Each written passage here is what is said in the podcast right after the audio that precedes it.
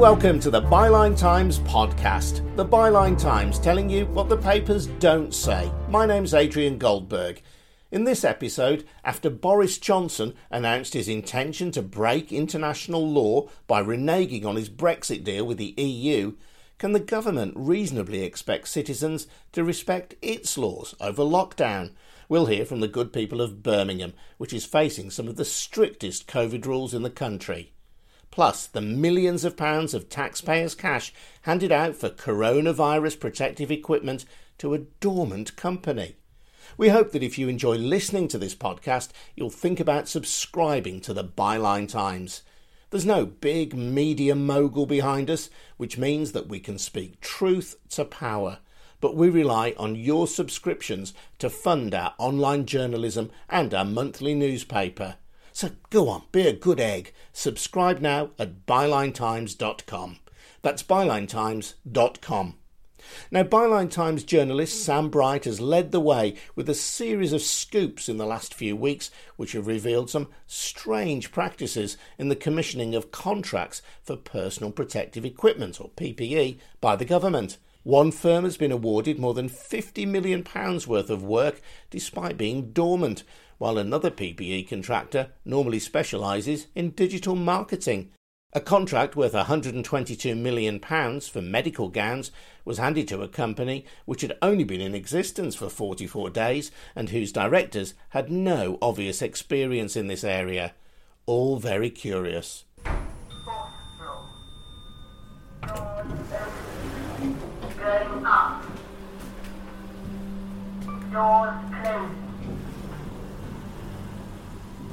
I went to meet Sam at the Byline Times offices near London Bridge and asked him how he'd been alerted to the story. Well, I'd seen that this was a this was a story that was energising a lot of people, and particularly online. Prior to joining Byline, I'd seen a few stories floating about, and particularly saw that the Good Law Project, run by Jolyon Maugham, had taken issue with some of these contracts that the government had had presented, and saw after searching the government contracts website really that these deals were getting released on almost a daily basis and that it needed someone to be forensic and really go through them and uncover exactly what was going on in each and every contract as much as is humanely possible with five billion pounds worth of of PP procurement deals. So in essence, all the information was out there about the various PPE deals that the government was offering, but you had to drill down into the fine detail, wade through a lot of boring stuff mm. to get to what really mattered. Yeah, exactly. And, and this is one of the perplexing things with the this story is that it's got all the classic elements of a great story. It's got money. It's got the government not necessarily spending taxpayers' money in the way that taxpayers would want. It's got a lack of transparency. It's all conducted in the shadows, big business, dormant firms, and yet Byline Times and a couple of other publications seem to be the only the only groups interested in covering this story, which I think says something about our media and our political climate as a as a whole. If, for example, this was a Labour government spending hundreds of millions of pounds on contracts given to its mates, I'm sure that Guido Fawkes and the Taxpayers Alliance would be up in arms about um, these deals, but they've been um, suspiciously quiet on this front. Let's go through each exclusive one by one. The first one on the 25th of August. Government awards £8.4 million in PPE procurement contracts to a dormant firm. Yeah, so this is one that we've that has been running for a few weeks actually. I think it was either last week or the week before the government announced that it had also granted a 42 million pound contract to the same firm, might be a bit more than 42 million, um, taking the total up to, to 50, 52 million to a dormant firm as a whole. Uh, the, the, again, the bizarre thing with this story is that the companies largely exist on paper, or lots of them exist on paper. So I can Google the name of this company, I can Google the name of its owner, and I struggle to find any information out there on the internet about either. The firm, I believe, was set up in 2016 and doesn't appear to have traded since its inception. Its, its amount of assets still stands at £100,000 um, which is the amount of share capital that was allocated to the firm when it first set up. And yet, somehow, for some reason, it has been granted a £52 million contract. Now, it may be the case that this is all above board and it delivered the equipment that it promised, but the question here is over public transparency. We don't know that. The government has not released the details of this contract. We don't know that this contract was successful. We don't know why the government picked this firm in particular, and so we're all in the dark here. And as journalists, we it's our duty to get to the bottom of that. So this is a company called TAEG Energy. So you've run two stories, two exclusives on that. One on the 25th of August, one on the 2nd of September. As you say, the second one I think was for 43.8 million pounds. In both cases, adding up to more than 52 million pounds. The government awarding contracts for personal protective equipment to a dormant company. What do we know about what happened next? in terms of what happened next, as I say, we we don't know. There may be more contracts in the pipeline. The thing is with these contracts is that as they're released, they don't follow logic, as I would see it.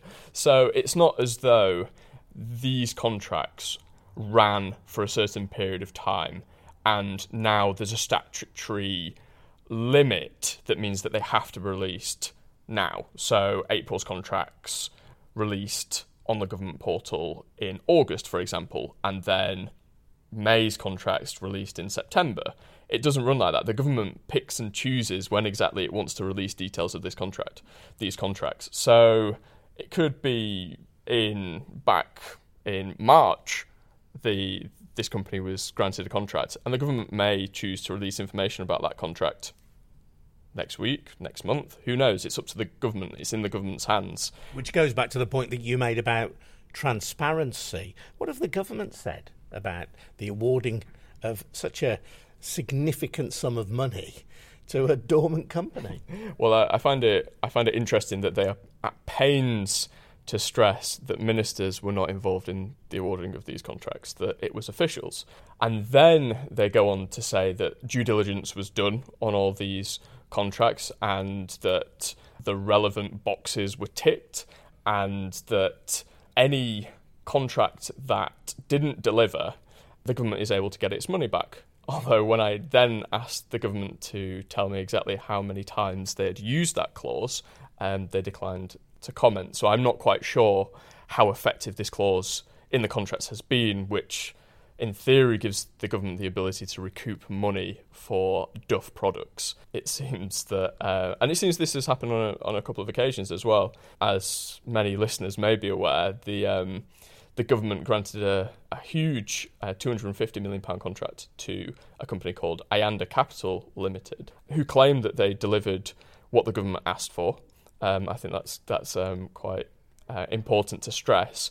But legal documents show that 150 million pounds worth of stock. It was, I believe, it was face masks are unable to be used in the NHS, and a further 100 million pounds of face masks were still undergoing tests at the beginning of August. So it's not as though we're drumming up conspiracy theories here. There is proof that some of these contracts haven't delivered what the government wanted. And people may recall planning for the original possible no deal Brexit when the government awarded a contract to a ferry company who had never sailed any boats. And it's, it, it's kind of an air of mystery, of it has to be said, suspicion around the awarding of some of these contracts. Now, that's not to say that anything is untoward, but again, we come back to this thing of clarity, of transparency. No, precisely. And in this case, Chris Grayling isn't in charge, but I'm sure plenty of other government officials and ministers are capable of um, of messing up in this way. And I think we all understand that in an emergency, for one, the government needed to procure equipment quickly. We all understand that. We also understand that people are human, they make mistakes, they make errors. All that we ask, I feel, as a minimum, as taxpayers, is that we know where our pennies and pounds are going, into whose pockets. Did it deliver the thing that we're asking for, especially during a pandemic, especially when people's lives are at stake here?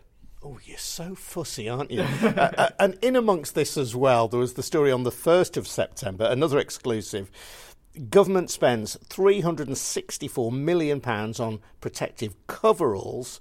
Just 432,000 protective coveralls were delivered, working out at £840 per bodysuit. What more can you tell me about that story? Oh god, this is this just makes me despair. I mean, as far as we're aware, these bodysuits were not manufactured by Gucci or Armani, so I'm not sure where the 800 pounds of bodysuit tag comes from. And what were they to be used for? I'm not. I'm not quite sure. I mean, these are sort of quite high grade bodysuits, so it's the sort of thing that you'd see on CSI um, in crime scenes where they're cleaning up or forensics are going in to sort of get fingerprints and that sort of thing. So you'd imagine some sort of high grade cleanup operation related to coronavirus. Additional things that I can tell you about this story are that £20 million worth of contracts for coveralls were granted to a small digital marketing agency based in Hammersmith. And now I've scoured through the, the, um, the website of this company and have yet to find any reference on there in relation to PPE procurement that it's one of their things that they offer. They offer uh, search engine optimization, they offer digital advertising in case uh, anybody would be interested in, in, procuring the services for those things. But in terms of producing coveralls, and I've emailed and called this company on multiple occasions um, and haven't haven't got any um, haven't got any further on it. Um, so that's another that's another strange one that I would like to be explained by somebody at some point. Who knows when that might be? When the inquiry happens, perhaps. And the biggest provider of coveralls for the government has been a firm linked to an evangelical Christian sect. And Byline Times has managed to reveal that in total, this evangelical sect, the Exclusive Brethren, um, firms tied to the sect have won contracts worth more than half a billion pounds. The church maintains that none of the the businesses have nothing to do with the operation of the church, but it does seem a quite bizarre coincidence, especially because this firm has quite a, a prodigious lobbying operation in the UK, or at least it has on certain subjects in the past, that it has been granted so many contracts. And people will understand, as you say, that the government has had to order some of this protective equipment in quite a hurry, that perhaps there isn't the, the leisure that there might be for the ordering of other equipment at other times. And I'm not suggesting for a moment that this has gone on in this place, but because of the speed with which the ordering has had to go on, there might be a suspicion that on some occasions people would be bidding for these contracts, perhaps without the expertise to manufacture them, but hoping to subcontract them elsewhere. They're not people who necessarily know this business inside out. Exactly, and that's why really I wanted an answer to the government's question about the clause in these contracts allowing for the government to recoup its money. Because you could have a, you could have a situation where the government's hedging a lot of bets and it's granting contracts and hoping that these companies that maybe have not a great deal of experience can project manage um, supply chains across the world better than the government can and can supply the equipment that it needs. But in case they don't, the government has something built in to the contracts that allows them to uh, to recoup the taxpayers' money. But the government again is being slippery about this in the in the natural affair of things with Boris Johnson's government. It doesn't want to talk to the media. It wants to conduct its operation in, in secrecy as much as it as it possibly can. And we're none the wiser. So it's a basic question of do we, as taxpayers, know if our money has been wisely spent? Have we got what we paid for? And the truth is, at the moment, we just don't know. Exactly, and that's why it requires further exploration. I mean, the bombshell, in a sense, is the contracts that have potentially been awarded to friends of the Conservative Party, which amount to over £100 million, it's been calculated. There have been contracts handed to Conservative councillors, to people who've worked on general election campaigns, even a company owned by the person who wrote the 2019 Conservative Party manifesto. And that I was thinking about it the other day. And what what if we saw a third world country whose regime was handing government contracts worth hundreds of million pounds to pals of the regime? How would that be written up in the media? You know, we, would have a large degree of snobbery towards that of oh the British would never do that we're exceptional we've got democratic standards that are far and away superior to these countries and yet that's exactly the picture that we're seeing in the UK um, on coronavirus and look like everyone wants to there is a tendency of course in business to rely on people who you can trust but when it's the government, it's a different order of magnitude. And when the government has the ability to, uh, to grant contracts worth hundreds of millions of pounds, there needs to be questions about due diligence and who exactly won these contracts and why. Now, I don't think you should underplay your role in getting this story, Sam, because quite a lot of very good stories are, if you like, hidden in plain sight. They're waiting for somebody to join the dots and say, aha, so this means this. And I think you've done some fantastic journalism to dig out these stories. But as you say, the information was out there. It was there for the digging for any other journalist who was interested in this area. Having dug it out, have you found that other media have picked up on it and run with it, given the sums of money that we're talking about? Well, it was quite um, uh, it was quite a funny experience because one of the contracts, which isn't a PP related contract but is a coronavirus related contract, which was the three million pounds of communications spending awarded to Topham Guerin, who ran the Conservatives' social media operation at the 2019 general election we exposed that story, and then two weeks later, The Guardian, in association with Open Democracy, who, you know, at Byline were, were big fans of both those publications, they um, ran exactly the same story with one or two added bits of colour, shall we say, um, to then justify their story. So it, it, has, it has clearly piqued the interest of certain publications, but I'm still surprised by the lack of clamour to expose these stories, given the amount of traction we're seeing on our website from people on social media who really want to read about these, who really want to read about these stories. I'm still a bit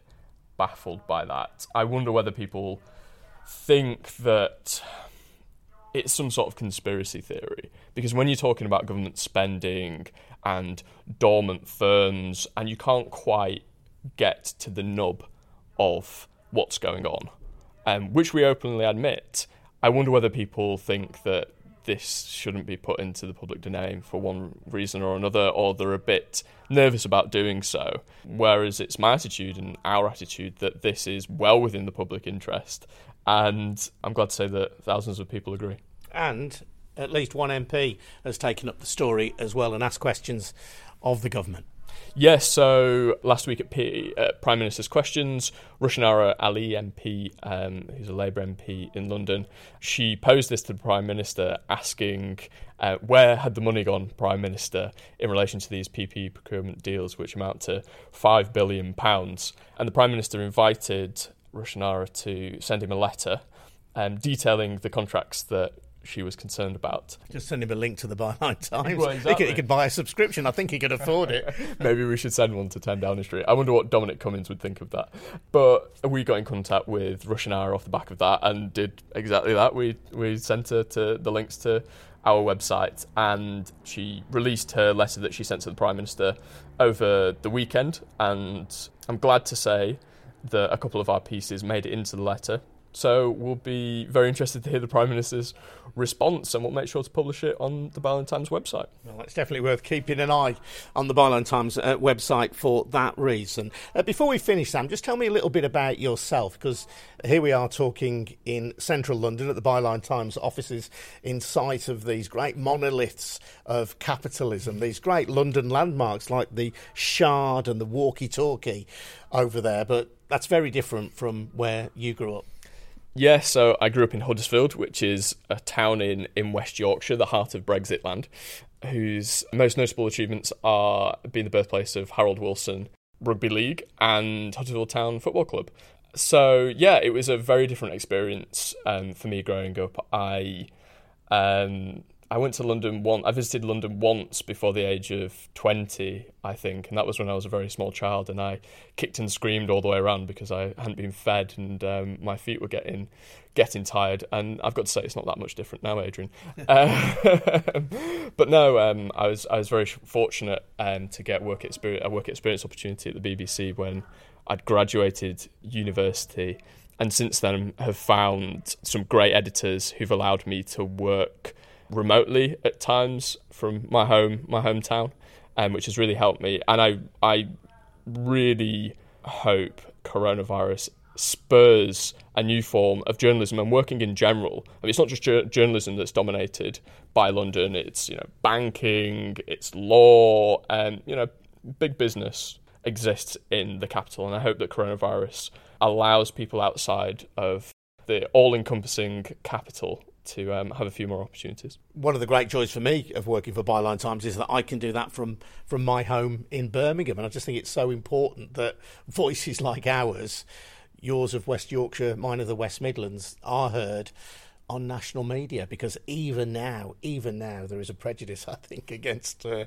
regional accents and, and regional inputs. Uh, you, you got into this game by starting your own blog from Huddersfield? Yeah, I did. I did. Um, I started a website when I was 18 years old called Backbench, which is an open platform political blog, which is still in existence today for if anybody wants to check it out and potentially write a, a story. So, yeah, I set that up just before I went to university. And I think uh, this is the beauty of online media that you can start something up at relatively low cost. And then if it's good enough, there are people online on social media who will read it and who will pay attention. And yeah, that's that's the since setting up Backbench, and um, this has kind of been my course in life. I've never wanted to do anything else. Sam Bright, and you can follow Sam's exclusives on the Byline Times website. And to support his journalism and much more like it, please subscribe to our monthly paper. More details at bylinetimes.com. That's bylinetimes.com. Now, as you'll almost certainly be aware, the government recently announced its willingness to break international law, quotes, in a specific and limited way by drafting the Internal Market Bill, which gives the UK the power to unilaterally rewrite part of the withdrawal agreement with the EU. The government insists this is necessary to protect Northern Ireland's position as an integral part of the country. But at a time when coronavirus means we're all expected to obey restrictions on our behaviour for the public good, has the government given licence to the rule breakers within our own communities? Can they really expect us to follow the law when, in a specific and limited way, they are willing to disregard it? To find out, I've been speaking to people in my home city of Birmingham, where the national rule of six limiting social gatherings has been extended to include a ban on any visitors from outside your immediate family to your home or garden. So, madam, here we are in Birmingham, which has got some of the strictest COVID lockdown rules in the country. Mm. And we have a government that said it's willing to break the law international law over the EU. What do you think of that? I think the whole thing's a shambles, isn't it? up is now down and down is now up. I think one of the, the most ridiculous things I, I've got on my plate at the moment is my nine year old daughter turns 10 next week. She was just going to have a small gathering of her and her classmates in her little bubble that she'll be sitting with all day on Friday but they can't come back to our house and make pizzas. It's utterly ludicrous, but but yeah, it's fine to go and break international law. Yes, the whole thing is insane. So your nine-year-old yeah. Can hang out with her classmates at school. At school. But the same classmates are not allowed under the Birmingham lockdown regulations to come to your house and celebrate a birthday. That's correct. Isn't that ridiculous? But there you go. So, so I can see that you're very concerned about COVID. You've got your blue mask yes. on. You can see your glasses steaming up, and I'm just wonder how you feel living in lockdown Birmingham, which has got some of the most draconian restrictions of any part of the country because of COVID, at a time when the government has admitted that it is breaking the law. What do you feel? I feel embarrassed that my the people we didn't necessarily I didn't necessarily vote in are actually doing something that I find so alien to the way that we've always been brought up and things that we believed in. It's so disconcerting for youngsters when they're going to try and put food on the table where they might be doing two or three jobs and having to use food banks, etc. To be going down the line, I know we voted to leave I personally didn't. But I accept what's to come. But you can't go down a route where the things you're asking for are not on the table. I love hard bargaining, but you can't you can't do illegal things. Here we are, fellas, in Birmingham, city under COVID 19 lockdown at a time when the government has said it's willing to break the law, international law. What do you think about that? The European Union are doing this over. Why, why shouldn't we do them? I'm not being funny, but everyone knows it's not racism or anything else. It was all to do with immigration. And the amount of people now coming in like Calais and Dover and everything else, it's just stupid. Something's got to be done. But you're not worried that the government signed a deal with the European Union and is now backtracking on it? No, no, not bothered at all. From a broader point of view, if the government doesn't obey international law, do you think that sends out a signal, or are we taking it a bit too far to ask that question? No, no, no. It's it's, it's constant. Uh, it's one bad signal after the, after the next. I mean, the whole Dominic Cummings driving to the castle incident, which is, you know, put the whole country in disarray. A lot of people, very evidently, the week after, were no longer following rules because it's very hard. It, it's it's don't do what I do, do what I say, and it's it's ridiculous. People don't we don't work that way. You know, we need a government that we could trust, that we feel that we can trust, and that we we can follow their trust by looking at what they're doing and follow their examples. But no, it's definitely not the case at the moment. I've always voted Labour all my life. Never once have I voted Tories, but I actually think the Tories are doing a good job. They came in, they had Brexit to deal with, then the coronavirus to deal with, right? And I think they, I think they, from the heart, I think they're trying to do the right thing. And if they break a law, so what? We've been We've done everything to the book over the years, and where has it got us? A lot of the countries in the world don't like us, no matter how many good things we do. So we might as well break the law and look after ourselves for a change, and that's the way I look at it. I suppose people might say, though, that at a time when we're asking the good citizens of Birmingham to obey very strict regulations around COVID 19, people might think, well, if the government don't obey the rules, why should we? I think I think it's a different set. You know, it's a different scenario. Um, personally, the, the, the laws they're asking us to obey now are for our own good, our own health. The laws that you're on about that they're going to break, I, I think it's about time we did do something like this. Do you know what I mean? Because I'm sick to death of the EU. I'm sick to death of all the rules and regulations if we do the right thing, we're still bad people anyway, so we might as well do the wrong thing and be bad people. Now, madam, here we are in Birmingham, which has got some of the strictest COVID lockdown rules of anywhere in the country, and yet we have a government that says that it is willing to break the law. Do you think there's a contradiction there? Uh, just a little bit, yep. Do you think that it will make any difference in reality on the ground here in Birmingham, though, to whether people will obey the rules. If if the government says it's willing to break the law, it can find a justification for breaking the law. I think we're already in a place where everyone's just completely and utterly lost faith in the government. So people are going to do what they want to do at this point. You know, if if it is going to be double standards, why are people putting their lives on hold when uh, the government are happy to break all their own rules? Do you think it, it really could be taken as the as a wrong signal then by the public that people will be willing to perhaps ignore some of the lockdown regulations here? Yeah, definitely. Like I run a bar just down there and we're being quite strict about it, sanitising and taking contact details and all this sort of stuff. So the people I see day to day are being as sensible as they can, but it's more a lot of stuff I see online. Everyone's very, very frustrated so, do you think that what ministers say and do does make a difference here on the ground in Birmingham? Only from a negative point of view. They've just been so contradictory that everyone's fed up, everyone's just tired of it all. And, you know, if they're not going to take their own rules seriously, no one's going to bother listening to them. Did you say that you run a bar, by the way, up the road? Yep. A signal to have a pint, isn't it? yep. Well, I should say that I had my own interpretation of the rule of six in that bar, but thankfully the hangover has now worn off. You've been listening to the podcast of the Byline Times, the home of fearless independent journalism. Please support our work by subscribing to our monthly newspaper. You'll get more details at bylinetimes.com. That's bylinetimes.com. My name's Adrian Goldberg. I'll see you again in a fortnight. Thanks for listening.